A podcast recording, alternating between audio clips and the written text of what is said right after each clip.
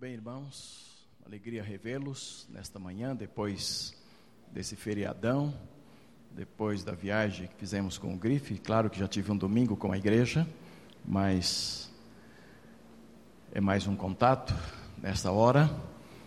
E também nesse feriado, desde quinta-feira, a Ordem dos Pastores Batistas do Distrito Federal se reuniu no nosso acampamento do Batistão, lá em Luisiânia.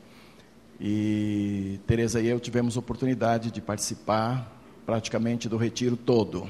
Pastor Valdeir Contaif, que agora é membro da nossa igreja, é o presidente, o atual presidente da Ordem dos Pastores ali.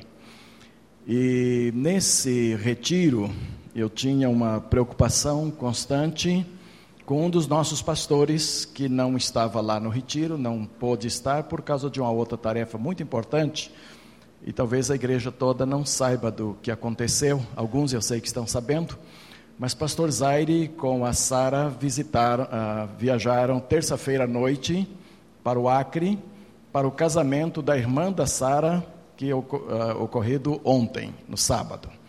E quando eles chegaram lá, na madrugada da quarta-feira, recebidos pela família, o pai da Sara, muito alegre, muito feliz em recebê-la, recebeu o pastor Luiz e nos preparativos para o casamento, anunciou à filha que ele iria morrer.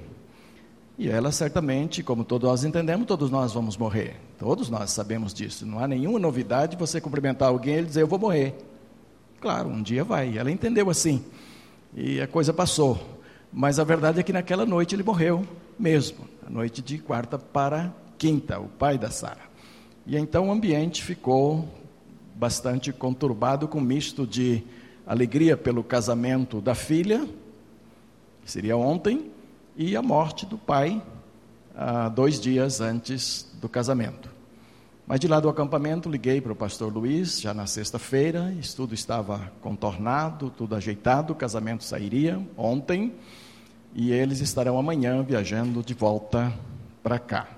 Então, aqueles que puderam orar, naturalmente Deus atendeu nossas orações e, e eu acredito que deve ter sido um casamento muito abençoado. Numa luta muito grande, num momento muito difícil, mas ah, casando uma das filhas. Ele havia abençoado a filha antes da morte, abençoado o casamento antes do, do falecimento, não é? De modo que continuemos a sustentar o pastor Luiz e a Sara amanhã na volta para cá. Eles convidaram a mãe da Sara, dona Altiva, para vir ficar com eles esse final de ano aqui. Eu não sei se virá imediatamente agora ou se virá daqui uns dias, mas ela é convidada para vir e passar o tempo aqui. Outra questão ainda relacionada, pastor Valdeir, com, com o nosso acampamento de pastores, é que eu fiquei muito feliz pela participação da terceira igreja.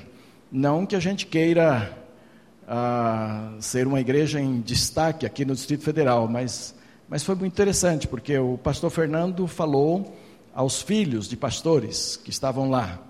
A Teresa falou às esposas de pastores que estavam lá.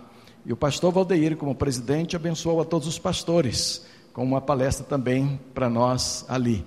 De modo que ah, houve assim uma participação abençoadora da terceira igreja, muito ah, oportuna para todos os pastores que estiveram ali. Nós louvamos a Deus, então, pela vida da liderança da nossa igreja, por ter o pastor Valdeir conosco nesse período aqui, e é mais um motivo para que oremos pelos pastores do Distrito Federal.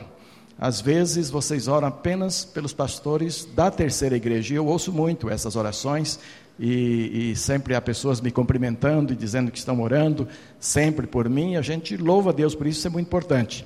Mas é preciso lembrar que há, eu acho que há mais de 200 pastores aqui no Distrito Federal, nas igrejas batistas. E todos nós precisamos muito das orações dos irmãos. E esse retiro mostrou de forma muito clara o quanto nós, pastores, precisamos da intercessão das igrejas a nosso favor. Tá bem, amados? Então nós queremos continuar contando com as orações de vocês e, naturalmente, não somente nós que militamos aqui, a equipe ministerial que milita aqui na terceira e os que aqui estão congregando e nos ajudando, mas muito mais do que isto, todos os pastores que fomos investidos por Deus nesta posição de exercer ministério e de guiar o povo de Deus e de buscar a vontade do Senhor para este povo, nós precisamos muito das orações de vocês. E eu quero iniciar a minha reflexão com a mensagem do pastor Valdeiro. O pastor Valdeiro pregou uma mensagem para os pastores e ele foi bem objetivo. Ele não tinha data show, então ele, ele deu um outro jeito de tornar a coisa bem visível. Ele preparou os seus tópicos em pedaços de cartolina. E eram pedaços assim bem disformes. Quando ele estava falando, por exemplo, sobre comunhão com Deus, havia uma forma no pedaço. Quando ele estava falando sobre o depósito cultural e espiritual que cada pastor tem e deve guardá-lo bem, a, a, forma, o cartazinho que estava na mão dele era bem diferente daquele outro. E assim ele falou sobre vários tópicos, foi bem objetivo, bem rápido, bem sucinto e quando ele ter, estava terminando, alguns pastores estavam querendo beber mais, estavam querendo saber mais, e ele estava terminando. Aí ele jogou todos aqueles papéis no chão assim, nós estávamos num círculo. Ele jogou toda aquela papelada assim no chão e falou: E agora é o seguinte, esses papéis todos aqui, meio disformes assim, eles formam um quebra-cabeça. E agora é para surgir aqui os voluntários para arranjar esse quebra-cabeça e colocar tudo certinho aqui, os tópicos, e vamos ver e não tinha voluntário, os pastores não são muito voluntários para as coisas, aí ele escolheu um e falou: Você pode vir aqui e começar. Aquele pastor foi lá e primeiro ficou agachadinho e não conseguiu, aí ele ajoelhou-se, achando que de joelhos de repente conseguiria, porque tem um sentido mais espiritual nisto, mas também não conseguiu ajeitar as coisas. Valdeiro olhou e falou: Não, não está certo, sobrou uma peça. Aí um outro veio, chamado também, e foi lá e esse já veio de joelho, já, já ficou logo de joelhos e tal, mas também não conseguiu. E depois veio outro, aí veio outro, e veio outro. E aí Valdeir viu que ninguém conseguia, falou: o grupo que já veio pode ficar todo ao redor aí, trabalhando. E demorou. E acho que era proposital isso, para enquanto demorasse, nós, pastores ali, captássemos bem qual era cada tópico e em que lugar deveria ficar na relação. Até que por final quase todos os pastores estavam lá e eu fui um dos últimos a chegar lá também. E finalmente conseguimos montar a coisa. E ele veio e deu, agora, agora está correto, essa é a posição de cada tema. A mensagem ficou assim muito bem aplicada. Só que antes de eu ir lá, antes de eu chegar lá, eu comecei a observar a reação da pastorada toda ao redor daquilo. E era muito interessante, porque enquanto um estava lá ajoelhado e tentando ajeitar o quebra-cabeça, outros estavam daqui atrás das cadeiras dando palpites. Não, esse bico não é para cá, esse bico é para lá, ah, esse bico, aquele outro papel, aquele quadrado é ali. E as coisas não se ajeitavam. E outros já estavam conversando entre si, pastor, tem tanta coisa para compartilhar que se deixar no meio de uma mensagem fica compartilhando outras coisas, viu, Valdeir? Então outros estavam compartilhando já coisas do seu ministério e pedindo oração e já tinham se desinteressado pelo quebra-cabeça porque achava que não ia conseguir, né? E num dado momento alguns se levantaram e foram tomar água também. Eu não diria que estavam alienados já, mas foram lá tomar água, depois voltaram assim meio de mansinho para olhar as coisas, tal. E outros estavam bem concentrados olhando o que acontecia. Normalmente nós somos assim, aquele grupo de pastores ali era o retrato de uma igreja, o retrato de uma sociedade, o retrato de uma família grande, o retrato dos nossos comportamentos diante de situações que requerem um pouco mais de nós, ah, momentos novos que requerem concentração, ação, vivência mais objetiva. Ah, nós costumamos nos dividir em vários grupos, nós tomamos diferentes posições. E o nosso país está vivendo esse momento, né? E foi o que eu comecei a pensar ali. Eu falei, isso aqui é o, é o retrato do país nesse momento, o retrato da igreja também neste momento e tudo isso. Após as eleições, a gente está vendo agora um país que vai se dividindo também nesse sentido. Há aqueles que estão contentíssimos com os resultados das eleições. E há aqueles que estão decepcionadíssimos com os resultados das eleições. Eu vi um senhor que eu votei domingo cedinho, tendo chegado da viagem, viu, Bruno? Naquela hora que chegamos e tudo, quando eu vim para a igreja eu já tinha votado, de manhã. Quando eu vim presidir a assembleia aqui, eu já tinha votado. E vi um senhor que, ao votar, ao sair ah, da sala, ele disse para os, ah, os atendentes ali: meu valor acabou. Ficou tudo ali na, na urna. Realmente decepcionado. O valor do brasileiro é o voto. E era essa mesma expressão que estava no seu rosto. Depois li em jornais também que havia um coro a esse respeito. Muita gente falando disso, que infelizmente o valor do brasileiro é só até o momento do voto. Quer dizer, essas são pessoas decepcionadas com os resultados das eleições e que provavelmente vão se alienar daqui para mais quatro anos, sem fazer absolutamente mais nada. Outros vibram tanto que vão se tornar ativistas, mesmo apaixonados de, de, de, algum partido, de alguma secção, de algum governador, ou do presidente, ou, ou do quadro político e assim por diante. Outros talvez vão orar pelo Estado que o Brasil se encontra, pelos governantes, por tudo que está aí. E outros talvez vão brigar muito, vão discutir, vão brigar, vão se apaixonar ou desapaixonar um pelo outro. Há pessoas que se agridem, um monte de coisas ocorrem nesse período de nova adaptação, de novo quadro governamental do país e, e essas coisas todas. E eu passo a me perguntar, assim como a ordem dos pastores, depois de detectar ali, depois de ajeitar tudo, então, aplicação final. E agora, como pastores, o que é que temos que fazer? Bom, então aí fomos chamados à, à realidade. Cada um deve voltar para o seu ministério, cumprir o seu ministério, cada um deve fazer a vontade do Senhor, cada um deve ah, estar no centro da vontade de Deus e conduzir as igrejas que o Senhor nos colocou para pastorear dentro da vontade do Senhor. A mesma pergunta se faz para a igreja. E a igreja do Senhor agora, pós-eleição, o que é que Deus espera da sua igreja? E então, ah, eu vou passar rapidinho por algumas coisas e vou chegar à ceia do Senhor. Eu não estou alienado de que hoje é dia da ceia do Senhor, viu? Estou tranquilo, bem consciente, nós vamos chegar lá. Mas há algumas considerações aqui. Espero, Deus espera que o seu povo, que é a igreja, independentemente do quadro político que o país vai configurar agora, porque agora que começam as negociações, todo mundo eleito, e vamos saber o que acontece ah, em mudanças de partidos, em coligações, e como vai ficar o governo ah, nas casas governamentais, tudo isso está tá para acontecer.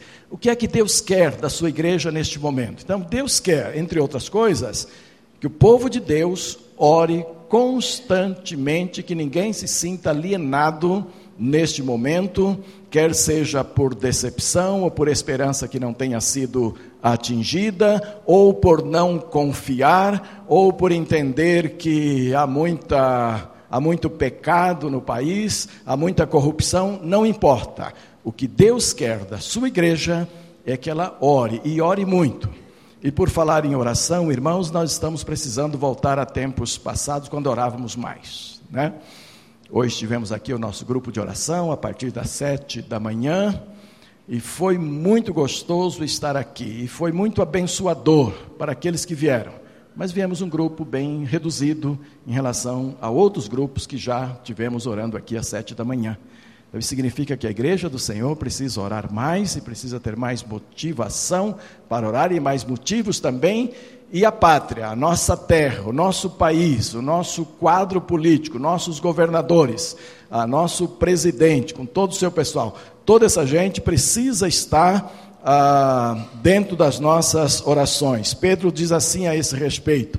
Ah, Pedro não, é, é Paulo, a Timóteo diz assim: antes de tudo, recomendo que se façam súplicas, orações, intercessões e ações de graças por todos os homens, pelos reis e por todos que exercem autoridade, para que tenhamos uma vida quieta e sossegada e que o Senhor possa nos abençoar.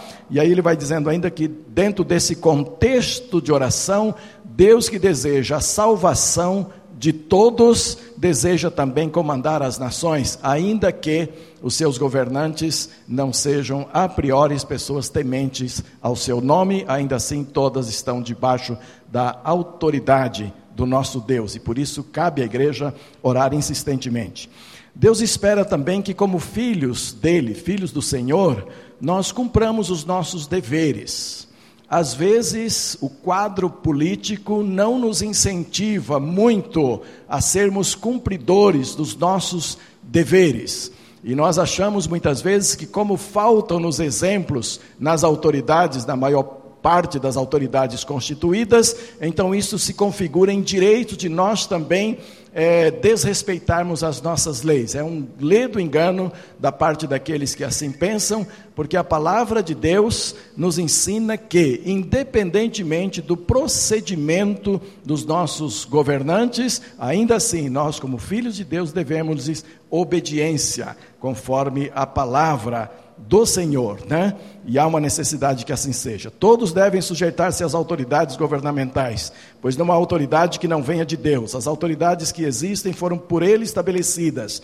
Portanto, aquele que se rebela contra a autoridade está se colocando contra o que Deus instituiu, e aqueles que assim procedem trazem condenação sobre si mesmos. São ensinos difíceis, porque a gente tenta é muito comum a gente tentar fazer a justiça de acordo com o nosso padrão.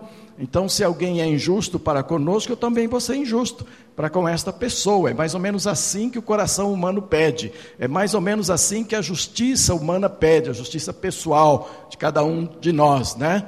Mas na verdade, Deus quer que nós dobremos as autoridades, ensinemos as autoridades através da nossa obediência a Ele que as instituiu acima de toda e qualquer outra coisa.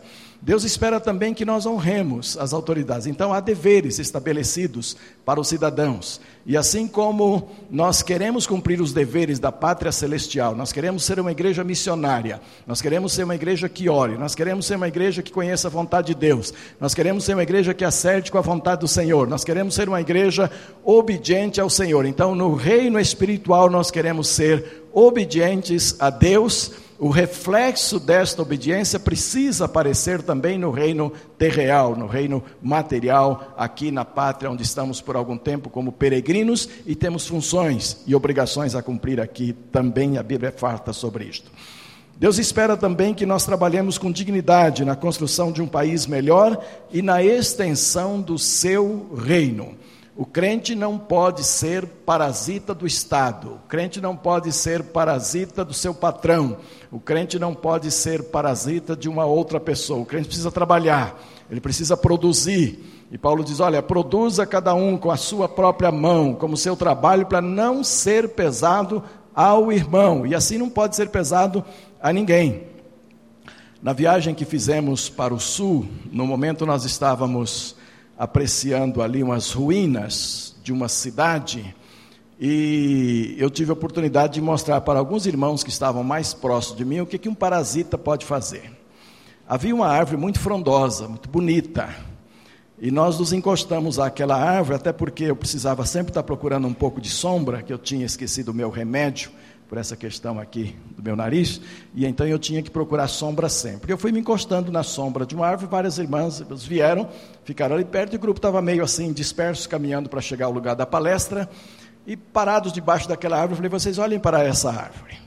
Bonita, não é? Bonita. Sinto a sombra dela. Legal, legal. Sinto o vento que está passando aqui. Muito bem, é legal. Agora note dentro do tronco desta árvore o que, que tem. Dentro do tronco dela havia a árvore original a árvore verdadeira que tinha nascido ali. A, a parasita nasceu em cima, no, na forquilha desta árvore, foi tomando conta, suas raízes desceram, tomaram conta da árvore original todinha, e agora a árvore original estava seca, ressequida, quase acabando. Um, um galho ou outro tinha lá uma, uma folhazinha, mas a parasita já tinha tomado conta de tudo, já era aparentemente a árvore original, estava tomando conta disso tudo. Quem observa isso, conhece um pouco das coisas do campo, vai encontrar às vezes a árvore original totalmente seca, apenas o tronco ali dentro, e a parasita totalmente tomando conta e vivendo assim. Deus quer que nós, como filhos dele, produzamos, a ponto de sustentar a nós mesmos e, e, construir o país do qual nós vivemos, construir a igreja na qual nós vivemos, construir a família na qual nós vivemos, para que a, a, o, nosso, o produto do nosso trabalho vá além da nossa própria alimentação. Então, sermos é, cidadãos que estejam contribuindo para o bem da nossa sociedade, produzindo a sociedade. E não somente isto, mas como crentes, produzindo também junto com a sociedade o crescimento do reino de Deus. E aqui eu estou chegando já para a ceia do Senhor. Deus espera que a sua igreja seja uma voz profética em tempos de corrupção, denunciando todo tipo de pecado e corrupção. A igreja não pode se sentir alienada, ficar alienada, tanto faz, tanto fez, com a situação do que acontece no nosso mundo. Ela, ela precisa ser uma voz profética, denunciando, falando, mostrando e trazendo remédios que possam solucionar o problema do pecado, o problema da corrupção. É assim que Deus quer que a igreja do Senhor seja. Então ela não pode compactuar-se com a corrupção. Como cidadãos desta terra, também nós sofremos o perigo de nos acostumarmos, da nossa mente se acostumar ao ambiente que estamos vivendo e daqui a pouco trazer para dentro de nós as coisas ruins e pecaminosas da nossa sociedade, do nosso povo, do nosso país, e então deixar que essas influências transformem-nos em corruptos também. A igreja não somente precisa denunciar a corrupção, denunciar o pecado, não aceitar nos seus quadros quaisquer posições que se identificam com a corrupção que aí está e outras que vão aumentar. Nós sabemos que viveremos cada dia, uh, cada vez mais dias difíceis, mais próximos do fim dos tempos, com a maldade humana se multiplicando, mas a igreja do Senhor precisa ser aquela voz dizendo sempre para a sociedade, para nós mesmos, o que é pecado e por que não podemos ceder ao pecado. E por que não podemos compactuar com o pecado. Então nós corremos o perigo de dizer assim: ah, se as autoridades, se algumas autoridades são corruptas, então eu que não sou, posso ser também. E é este o raciocínio que o mundo pega rapidamente. E por isso a sociedade vai se corrompendo e vai ficando cada vez mais amoldada ao mal, ao pecado e tudo isso. A igreja não pode ser assim.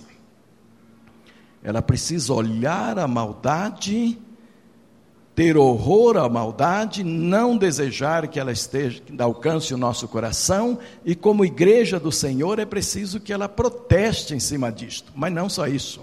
É preciso que ela apresente fórmulas para melhorar esta situação do mundo, da, da sua própria igreja, da nossa comunidade, das nossas famílias, de cada um de nós. E a igreja tem esses recursos. Não é exigir demais da igreja que ela tanto proteste contra os males que estão aí, como ela apresente soluções, porque a igreja tem como apresentar soluções para este mundo. Por exemplo, a obra missionária, a prática de missões. A igreja, quanto mais missionária for, mais ela estará colaborando para a melhoria deste mundo. Por quê? Porque ela faz missões onde ela está, isso significa alcançar pessoas, transformando essas pessoas, mudando a mente dessas pessoas, sejam elas autoridades ou civis, sejam elas pessoas simples ou pessoas cultas, mas todas elas precisam ser transformadas pela mensagem que a igreja prega, que traz Jesus como centro, traz a palavra de Deus como elemento fundamental. Isso transforma os homens. E na medida que o número de pessoas transformadas aumentam, então a melhoria acaba atingindo a sociedade. Não estou falando na medida que a igreja consegue mais pessoas para sentar nos seus bancos, não. Há hoje um inchaço muito grande ah, dentro da, da igreja do Senhor, falando de igreja como um todo, quer dizer, colocando junto todos os evangélicos, há um inchaço muito grande, há um barateamento da mensagem muito grande, de modo que as pessoas vêm sentar nos bancos das igrejas, vêm participar das igrejas, tornam-se até membros delas sem nenhuma transformação. Isso não é pregação do Evangelho.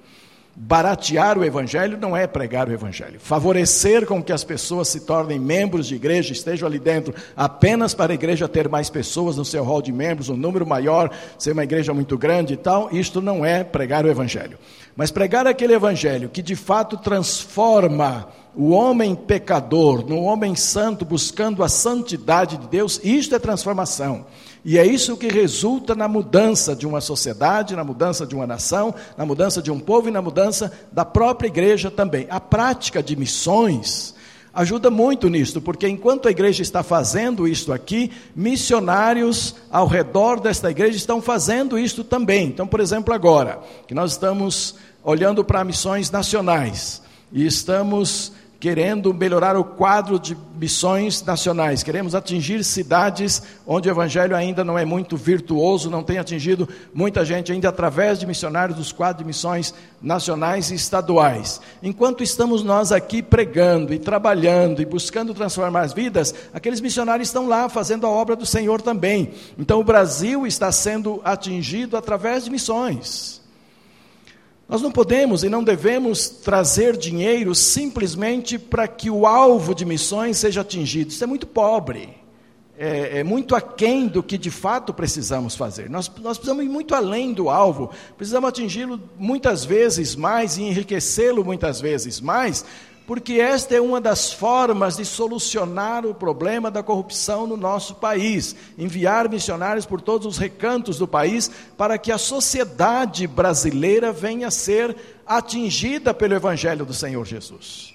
Então, irmãos, é preciso ter cuidado nisto e não pensar que a igreja pede demais, que a igreja busca muito dinheiro, que se fala muito em dinheiro, não. Olha, muitas vezes você está gastando dinheiro em muitas coisas que em nada edifica alguém e às vezes nem a você mesmo. O Bruno começa a sua palestra sobre, sobre ah, dinheiro, ofertas, mordomia e tudo isto, ah, e ele conta logo no começo uma ilustração para o pessoal não esquecer durante o tempo todo e mais, daquelas pessoas que ficam olhando o que está barato, o que está mais barato e tal, e de repente encontra uma coisa muito barata, e ele fala da, da, da comida de gato, e o camarada, porque está muito barato, compra vários sacos de comida de gato e leva para casa. Chega lá, nem gato tem, mas comprou porque estava barato. Né? E na nossa vida é assim. Ah, muitas vezes estamos gastando nosso dinheiro em algumas coisas que são comida de gato sem a gente ter gato, que não vai dar em nada, não vai resultar em nada e deixamos a igreja lá na luta com a sua obra missionária, na luta com o seu trabalho missionário, às vezes sem atingir os seus alvos, sem atingir os objetivos, quando na verdade ali é que estaremos fazendo investimento eterno, investimento que, que, que acaba por trazer soluções para aquilo que tanto criticamos, que tanto falamos. Às vezes nos tornamos murmuradores em relação ao nosso país e nada fazemos. É como aqueles, aqueles pastores que estavam lá ao redor do círculo, olhando os outros tentando acertar o quebra-cabeça e dizendo: Puxa, mas o Valdeir podia estar pregando, ele podia estar alimentando mais o nosso coração, quando os outros estavam lá tentando resolver o problema do quebra-cabeça. Às vezes assim, alguns estão ocupados em transformar, em resolver os problemas e outros estão apenas murmurando das coisas que acontecem ao nosso redor. O crente não pode ser um murmurador contumaz. Ele pode até se indignar contra determinadas situações, mas ele precisa se colocar como alguém que tem o que apresentar, que tem uma proposta a apresentar. Não somente isto, mas a, a a pregação do Evangelho na própria igreja. O Senhor Jesus Cristo, ao, ao, instituir a ceia do Senhor, que nós vamos participar hoje, ele falou: olha, esta cerimônia, esta ceia, é para ser realizada eh, na igreja até que eu venha, até aquele dia, até o dia que eu vier para buscar a igreja para estar comigo. Há um princípio muito especial aqui anunciado pelo Senhor Jesus. Ele estava dizendo assim: olha até o dia da minha volta, o mundo vai sofrer muitas transformações. Até o dia da minha volta, a igreja, que eu vou deixar aqui, no começo eram os apóstolos e os discípulos que seguiam a Jesus, esta igreja que estou deixando aqui, até a minha volta, vai ver muitas coisas acontecer. Em termos de pecado, vai ver coisas do arco da velha acontecendo aí.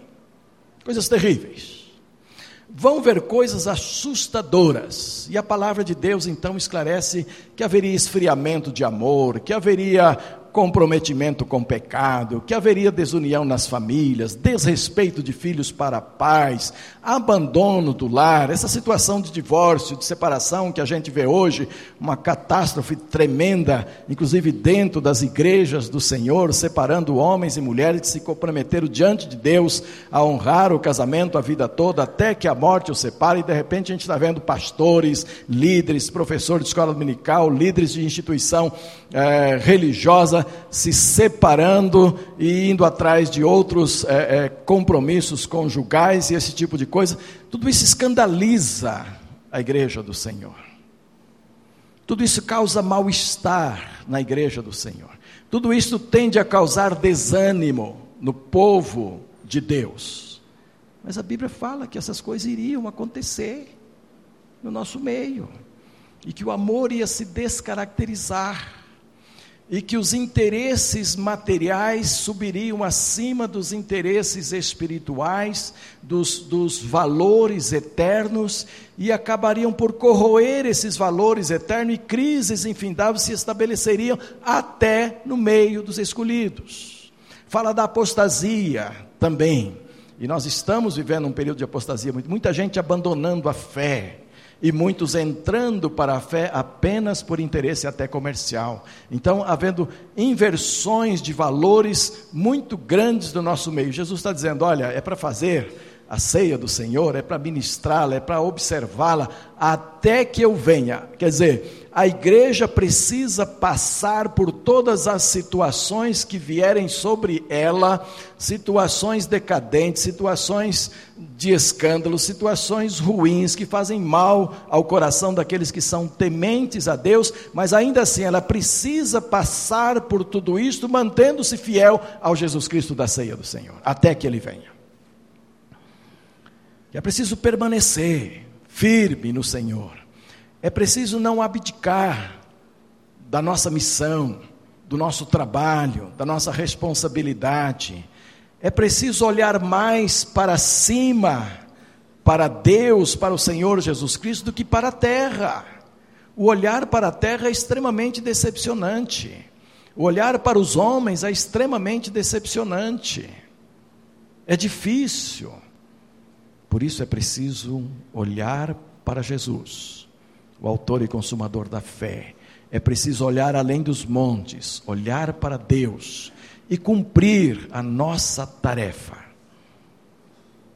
mesmo que com sacrifício com sacrifício de tempo, com sacrifício de trabalho, com sacrifício de, de ofertas, com sacrifício de salários, mas cumprindo a nossa tarefa diante de Deus até sacrificialmente porque estamos implantando um reino espiritual, um reino que está acima dos reinos aqui. O que é que Jesus está dizendo? Ah, politicamente está difícil nesse período, continue firmes. A política vai mudar. De quatro em quatro anos muda, às vezes não muda, mas a intenção é essa. Oportunidade de mudar se tem, não é? ah, o, o, o, quadro de, de, governantes das nações deve mudar de quando em quando, as filosofias vão mudando, e a igreja do Senhor precisa ir atravessando essas fases novas, sem perder a sua fidelidade a Deus, a fidelidade à mensagem que ela tem que pregar, fidelidade ao amor às pessoas, fidelidade às almas perdidas, e continuar então vigorosamente crescendo como igreja do Senhor, sem sem se moldar àquilo que o mundo está querendo, está colocando cada dia, cada momento. Né? Deus espera que a sua igreja não se comprometa com o pecado e a corrupção tão presente neste mundo, mas que continue pregando a transformação e a santificação dos homens até a volta do Senhor Jesus Cristo. Amados, nós vamos daqui um pouquinho participar do pão e participar do vinho. E como faço sempre, gosto de deixar algum desafio neste momento. Eu queria que o nosso desafio hoje, quando você for comer o pão, quando você for beber o vinho, que o seu desafio seja Eu sou da igreja do Senhor Jesus Cristo, eu sou do Senhor Jesus Cristo com o compromisso de transformar a geração que eu estou vivendo. E eu vou fazer isso pregando a palavra, eu vou fazer isso contribuindo para missões, eu vou fazer isso intercedendo pelas pessoas, eu vou fazer isso sendo fiel a Jesus, não importa o que aconteça nesta terra com os homens. É assim que a igreja do Senhor precisa ser. E eu quero, com este desafio, anunciar a ceia do Senhor, então, nesta manhã. Os homens mudam, a política muda, os governantes mudam, a, os costumes mudam, mas a igreja do Senhor precisa, no meio destas mudanças, continuar olhando para Jesus e anunciando como grande transformador, aquele que de fato dá jeito na questão da corrupção, do pecado e do comprometimento do homem com, a, com este mundo tão mau e que, e que vai caminhar tornando-se mais mal ainda, como mundo, mas como igreja do Senhor, não. Nós precisamos galgar degraus cada vez mais próximos do nosso Deus. Baixe a sua cabeça onde você está e como você está e pergunte a Deus: Senhor, o que é que eu posso fazer neste tempo, neste novo tempo que nós estamos vivendo? Peça para o Senhor para você não se tornar um alienado, um desanimado alguém que não queira mais trazer sua contribuição a este mundo, dar a sua contribuição intelectual, espiritual, emocional, social também. Diga para Deus que ocorra o que aconteça, o que for neste mundo, você quer esperar Jesus Cristo voltar com fidelidade a Ele sendo um cidadão que contribua para o seu país, produza o crescimento do seu país, através da sua família, através do seu trabalho, tudo isso. Pensa em o que você pode fazer mais por missões. Às vezes ficamos contentes de saber que a igreja tem uma visão missionária, que o pastor aprova missões, que tem um conselho missionário que já sustenta alguns missionários e que isto basta. Pode ser que não seja só isso que Deus esteja querendo de você. Pode ser que Deus queira um pouco mais. Coloque isso diante do Senhor. Pode ser que egoísmo esteja tomando conta da sua vida e você esteja muito voltado para as coisas dessa terra e Deus está querendo dizer, irmão, levante, a, meu filho, levante a cabeça, levante os olhos, olhe mais para o reino, cuide mais do reino, porque todas as coisas ficarão aqui e só as coisas do reino permanecerão. E é possível que Deus esteja querendo isso na sua vida também. Pode ser que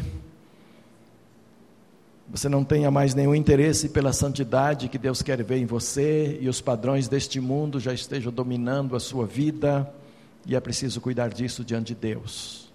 Peça a Ele para você voltar atrás, começar de novo e buscar o padrão da palavra do Senhor para a sua vida, que é isso que Deus quer. Pai de amor, neste momento eu quero colocar cada um de nós nesta igreja, cada um de nós aqui, ó Deus, diante da tua face, diante da tua presença. Nós vamos mais uma vez, pela tua graça, participar da mesa do Senhor.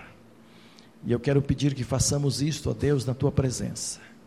Que façamos isto com temor e tremor. Que façamos isto sabendo, ó Deus, que estamos num país que precisa da misericórdia do Senhor que precisa da sua graça, ó Deus. Num país onde os homens têm sido extremamente egoístas, cada um olhando muito para si mesmo e poucos, muito poucos, querendo o bem da nação, o crescimento da nação. E aqui o Senhor inseriu a tua igreja, ó Deus, o corpo de Cristo, da qual esta tua comunidade aqui faz parte, a terceira igreja. E nós fomos colocados aqui, ó Deus, para trazer soluções, para fazer diferença, para mostrar que o Senhor deseja usar os teus filhos que aqui congregam. Então, neste momento, quando vamos participar da mesa do Senhor, torna-nos, ó Deus,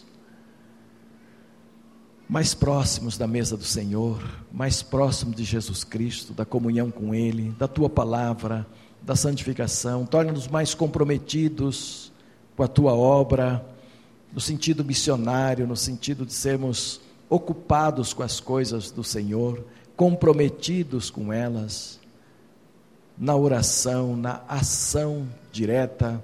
Abençoa-nos, ó Deus, para sermos uma igreja que faça diferença onde nós estamos. E permita que ao participarmos do pão e do vinho, saiamos daqui comprometidos com Jesus Cristo, aguardar o dia da sua volta, desejando ardentemente ter cumprido a nossa missão, ter feito tudo quanto o Senhor espera de nós, pois ainda assim estaremos devedores a Ti. Abençoa-nos nesta hora, no nome santo de Jesus. Amém e amém. Eu quero convidar então diáconos e diaconisas escalados para nos ajudar nesta manhã, para que venham tomar lugar junto à mesa conosco.